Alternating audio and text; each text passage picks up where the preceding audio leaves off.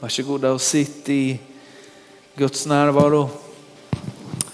Och eh, gott nytt år till er alla får vi passa på att säga. Tänk vilken liksom förväntan man ändå får inför det nya året när man kliver in i kyrkan och så har Pekka skaffat mustasch. Då känner man att det här kan liksom det här kan hamna var som helst. Det finns ingen gräns för hur bra det här året kan bli. Eller hur? Jag sa till honom att han aldrig sett så finsk ut som han är som nu när han Och med det så känns det också som att den kanske är borta till nästa vecka. Bra, Alfred heter jag, är en av pastorerna här idag och jag har förmånen att få predika eh, Guds ord idag. Eh, tre veckor av bön och fasta. Jag vet inte hur många år det är som vi har haft den goda vanan i huset, men det är bra mycket längre än, än jag har varit här och jag tror jag kliver in på år åtta nu. Vi avsätter tre veckor i början av varje år för att be tillsammans, för att söka Gud tillsammans, för att, för att fasta tillsammans. Och vi är inte ensamma om det.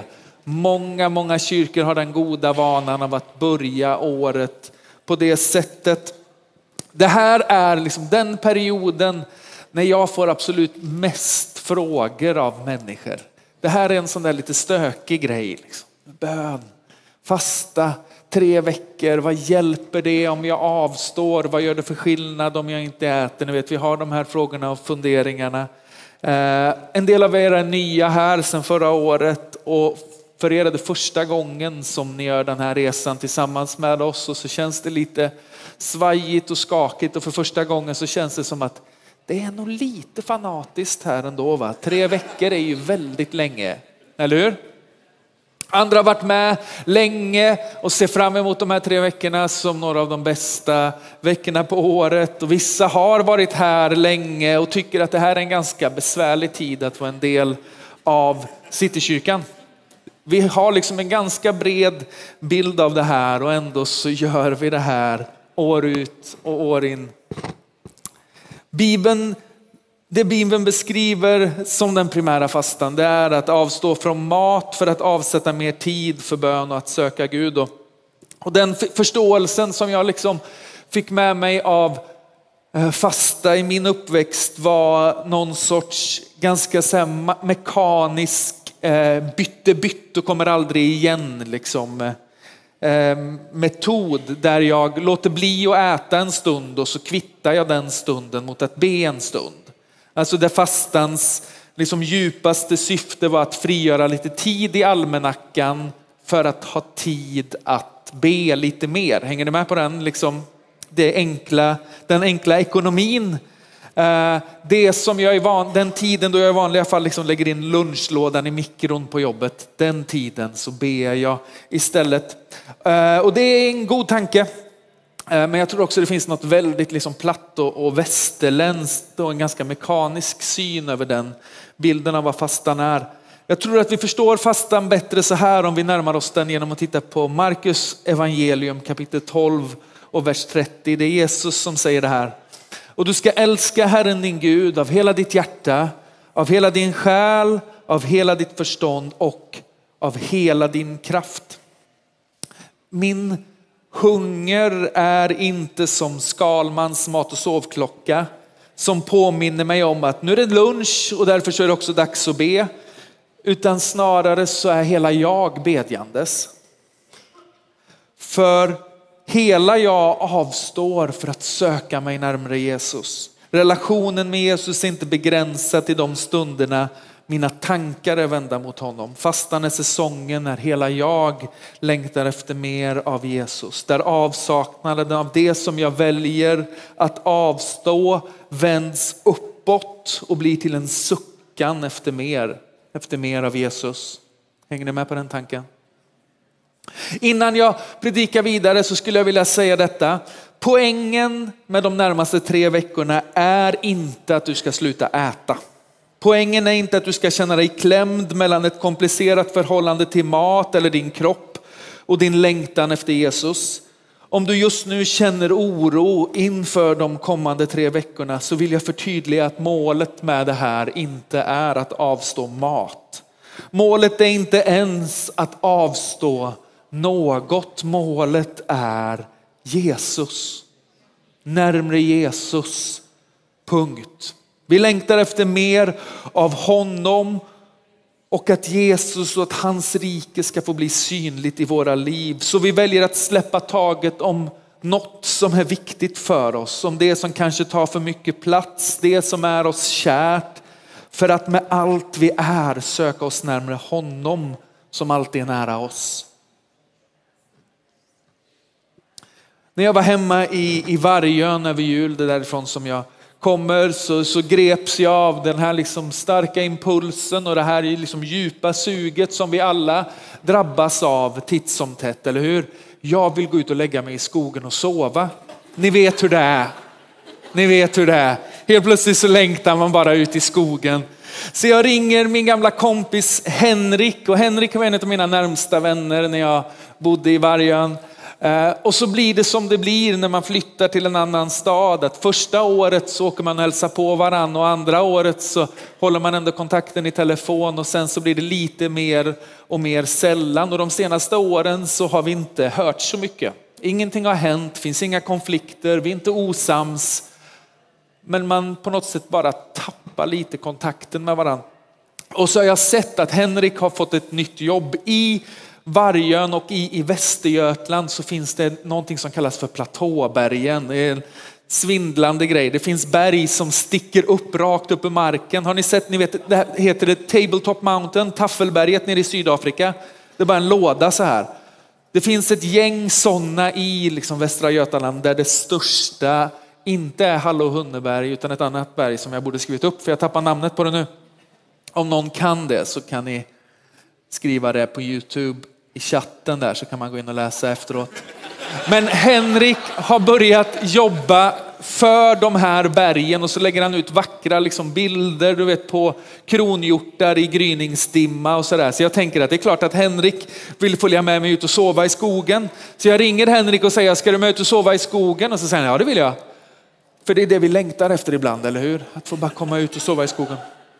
Och så möter jag Henrik i hallen hemma hos honom och så inser jag att Henrik brukar inte sova i skogen för de grejerna han hade packat kändes lite svajiga. Så jag kände lite ansvar och lite oro över att ha med mig Henrik ut i skogen. Så att jag började ge honom lite av mina grejer. Liksom, det är bra om du har det här.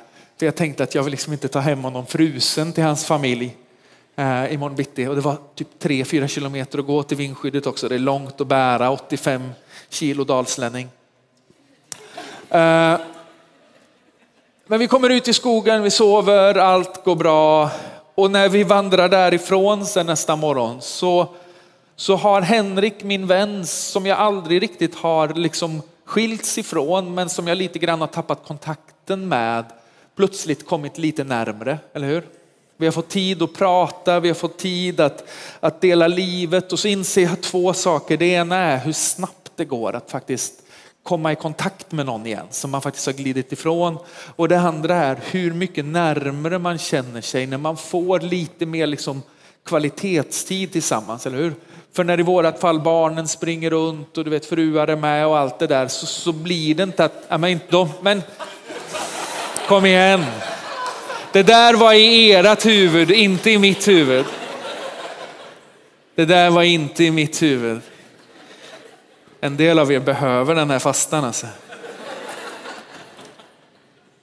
Men när det bara är liksom två kompisar och en eld så hinner man prata om livet på ett lite annat sätt. Eller vad det är nu, stoppa in vad du vill i eld. Jag fattar att för en del är det den värsta mardrömmen. Jag skickade en bild till Wilberforce som är en av våra pastorer eh, på det här liksom. och så skrev han bara Wow, I'm so glad I'm not you. Det var hans. Det är bra.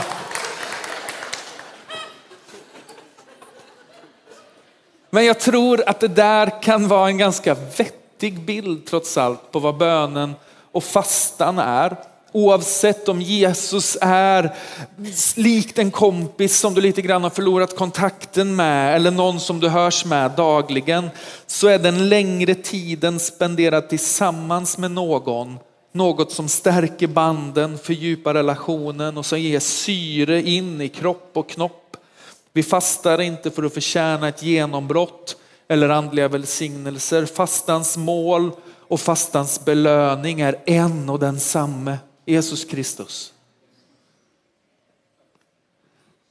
Så det är inte tre veckor när vi på något sätt försöker hitta det mest kostsamma som vi kan uppbringa i våra liv och så späker vi oss själva så länge som vi orkar för att visa Jesus att jag är jättekristen.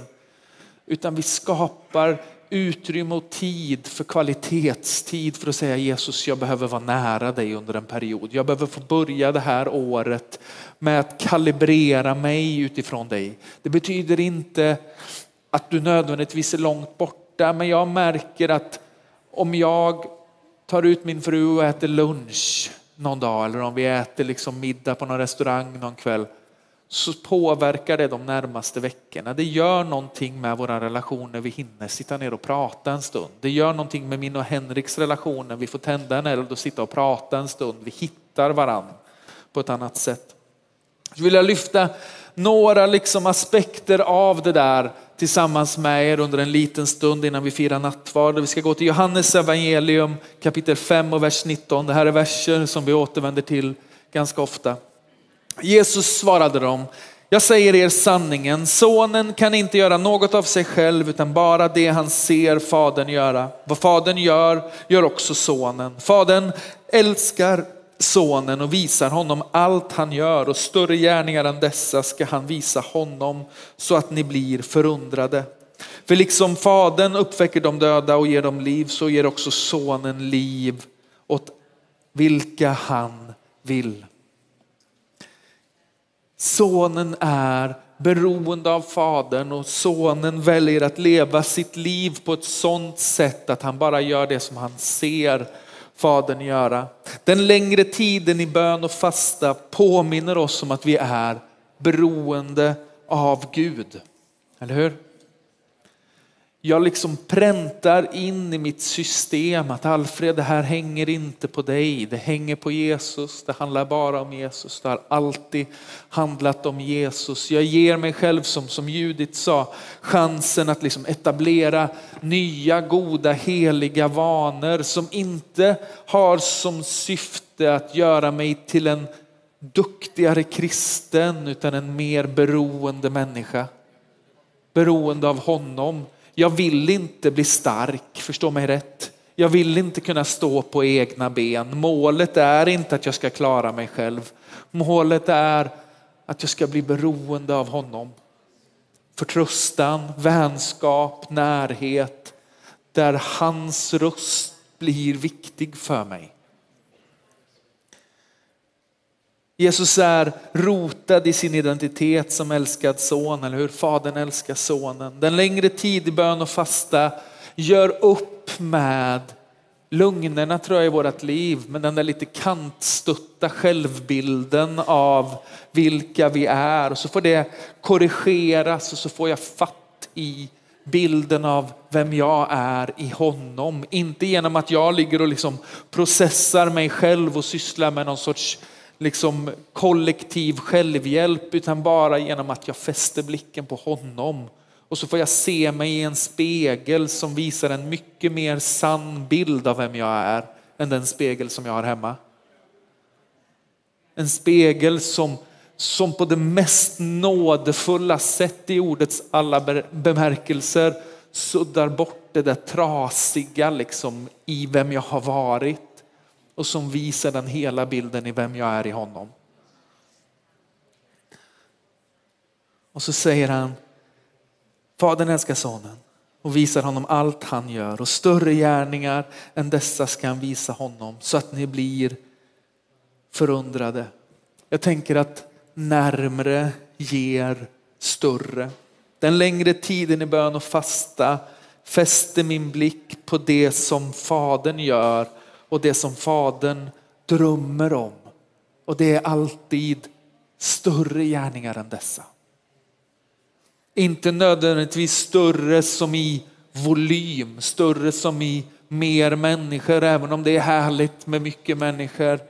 Men större som i att få se det där böja knä för namnet Jesus som vi inte har sett böja knä för namnet Jesus än, eller hur? Och det kommer inte av att jag drar mig undan och liksom överladdar något sorts inre batteri, även om fastan till viss del säkert har den liksom effekten att vi kliver ut ur det där och känner oss liksom förnyade och uppfyllda. Men framför allt att, att vi är kanske lite mer ödmjuka och beroende och från den platsen så förmår han att använda oss på ett annat sätt. Eller hur?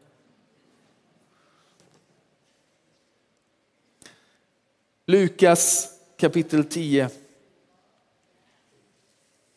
Från vers 38 så står det så här. Medan de var på väg kom Jesus in i en by och en kvinna som hette Marta tog emot honom i sitt hem. Hon hade en syster, Maria, som satte sig vid Herrens fötter och lyssnade till hans ord. Marta däremot var upptagen med alla förberedelser. Hon kom fram och sa, Herre, bryr du dig inte om att min syster har lämnat mig att sköta allting själv? Säg nu till henne att hon hjälper mig. Herren svarade henne, Marta, Marta, du bekymrar dig och oroar dig för så mycket, men bara ett är nödvändigt. Maria har valt den goda delen och den ska inte tas ifrån henne. Vi börjar vårt år med att vänta. All efterföljelse börjar med att vänta. Vi väntar med Jesus. Vi börjar året med att till synes inte göra någonting. Jag vet inte hur det är för dig, men för mig så känns det som att för varje år som går så blir livet lite mer komplext. Det känns som att när man börjar få lite ordning på tillvaron så dyker det liksom upp en pusselbit till och så undrar man hur i hela friden ska den här liksom passa in i det andra pusslet. Och så blir jag så upptagen med att lägga det där pusslet som är mitt liv att jag till slut springer runt som en yr höna och vet inte riktigt var liksom jag ska börja och var jag ska sluta. Och så påminner den här texten om att jag behöver börja med att vänta.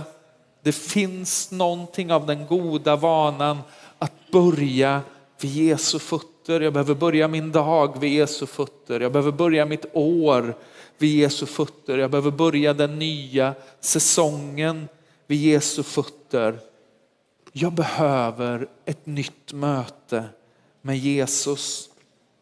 Och hör mig rätt, jag säger inte att några veckor av bön och fasta automatiskt löser alla problem. Det är ingen quick, quick fix, det är ingen liksom, inget verktyg för att få det jag vill även om det sker någonting när vi tydligt liksom avsätter tid för att be in i ett specifikt område. Men jag har lärt mig att mitt hjärta mår bättre Bättre av att låta mina problem inse hur stor min Gud är än att berätta för Gud om hur stora mina problem är. Och det börjar på något sätt vid Jesu fötter. Jag behöver få börja med att vänta.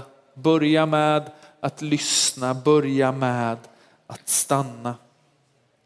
Och så har vi den andra stackars systern, eller hur? Marta som lite uppgivet liksom försöker få Jesus att gripa in och säga du kan väl syssla med någon sorts lite jämställd fördelning av sysslorna här hemma. Du får hjälpa mig här nu och Jesus hör inte riktigt på det örat. Och jag tror att, att för en del av oss i allra högsta grad, mig själv inkluderad, så är aktivismen, liksom, rastlösheten, görandet ett förtäckt högmod ibland kanske. Om inte jag gör det så blir det inte gjort. Eller hur? Någon måste ta tag i det. Alla kan inte vara på bönemöte. Någon behöver liksom fixa lite här i huset eller vad det kan vara. Men när jag sätter mig vid hans fötter så böjer jag mig också inför faktumet att det hänger på Jesus och inte på mig. Mitt hjärta hjärta har ett behov av de här tre veckorna varje år när jag får påminna mig om att jag kan inte lägga en tum till någonting. Allting hänger på Jesus. Allt handlar om Jesus. Och så låter han mig i sin nåd vara med när han utför stora saker runt omkring mig och ibland genom mig. Men allting börjar och slutar med Jesus. Allting handlar om Jesus. Jag lovar er att året som ligger framför kommer innebära massa tillfällen att jobba hårt. Du vet, vi kommer göra saker, det kommer hända saker, vi kommer kunna bli trötta om vi vill. Men målet är inte verksamhet, målet är Jesus. Vi möter honom och sen sänder han oss ut och vår berättelse blir precis som, som kvinnan vid brunnen, ni vet hon som, som Jesus ber om vatten. Hon blir sänd tillbaka till byn för att säga kom och möt honom som har sagt allt om mig. Vi börjar med honom, vi börjar med hans röst, vi börjar med att avsätta tid för att höra. Och sen så blir vårt vittnesbörd, kom och se honom. Inte vårt program, inte våra aktiviteter. Även om det gör någonting med tron av att höra liksom Marcos arbete och det Focus Business School gör och allt som pågår i kyrkan. Det är fantastiskt med verksamheter. Men det är inte verksamheterna som är grejen, det är Jesus som är grejen. Eller hur? Det är det som vi ytterst sett bjuder in till. Kom och möt honom som har sagt mig allt.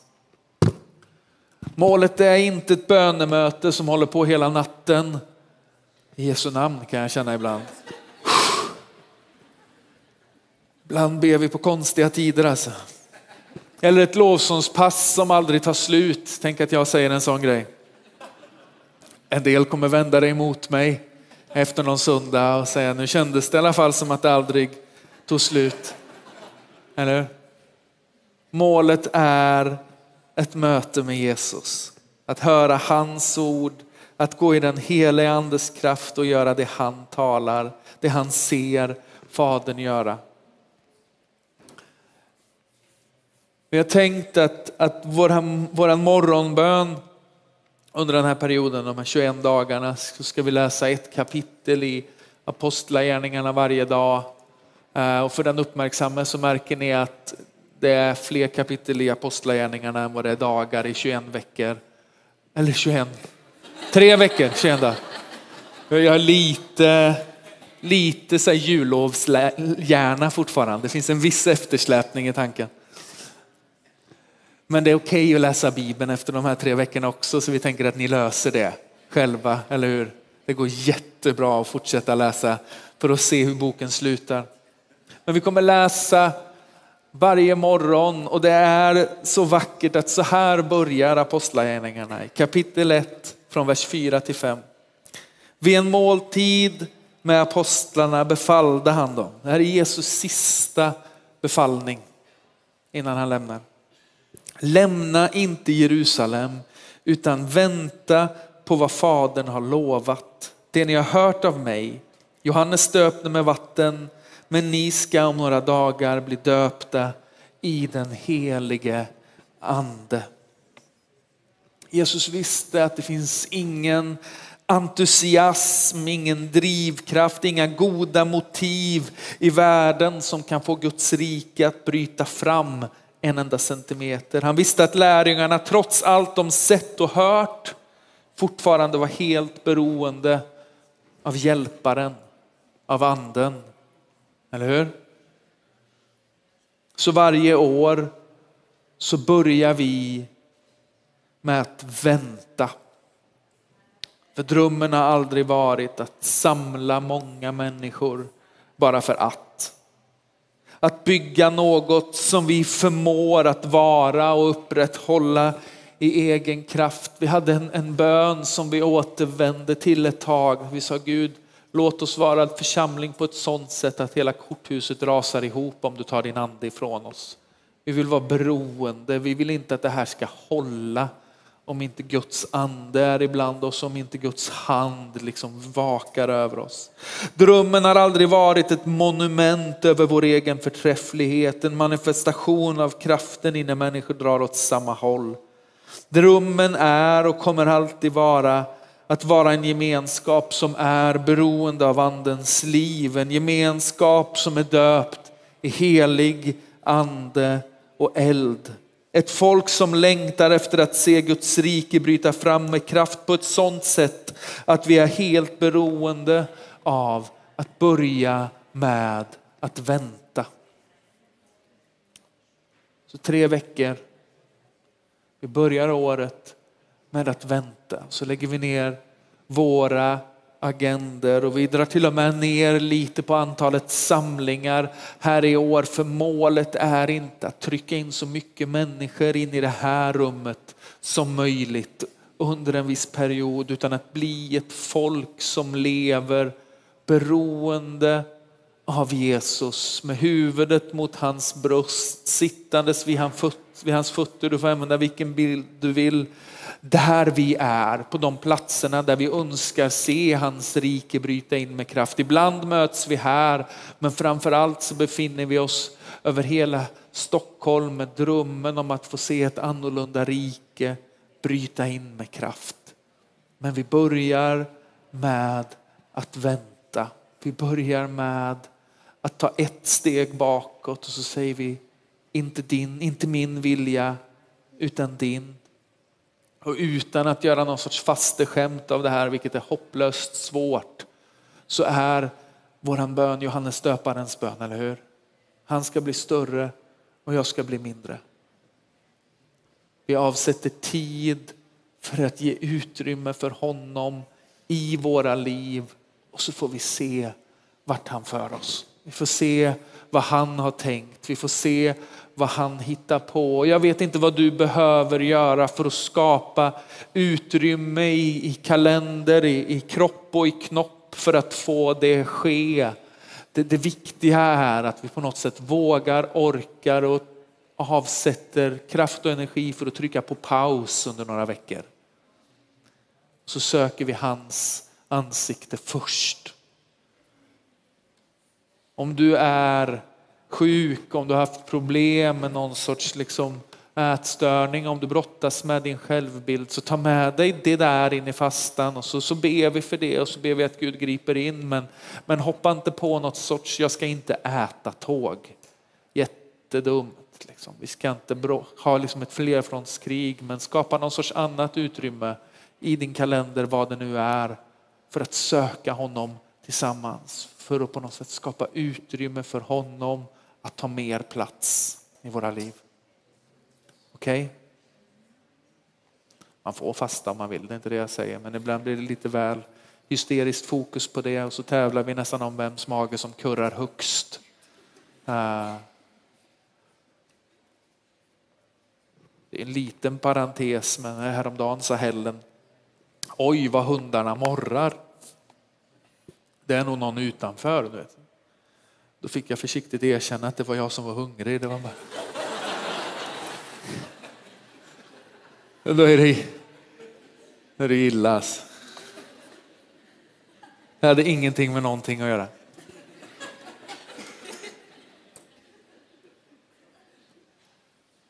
Känns det okej? Okay? Tre veckor. Låt din vilja ske, låt ditt rike komma. Vi lägger undan våra agender och så ber vi låt din vilja ske. Vi vet inte vad det är, men vi ber kom helige Ande. Utgjut dig själv över oss. Kom helige Ande, tänd eld i oss. Kom och gör det som bara du förmår. Kom och gör oss till ett folk som är beroende av att du leder oss, att du upprätthåller oss, att du visar, att du visar vägen, att du bemyndigar oss, att du ger oss kraft och tro. Vi vill inte leva på gamla segrar och vi vill inte leva i egen kraft. Vi vill leva överlåtna och beroende och därför så börjar vi med att öva oss i att vänta. Och så får vi se hur lång tid det tar innan han ger av sin ande igen. Okej? Okay? Ska vi stå upp tillsammans?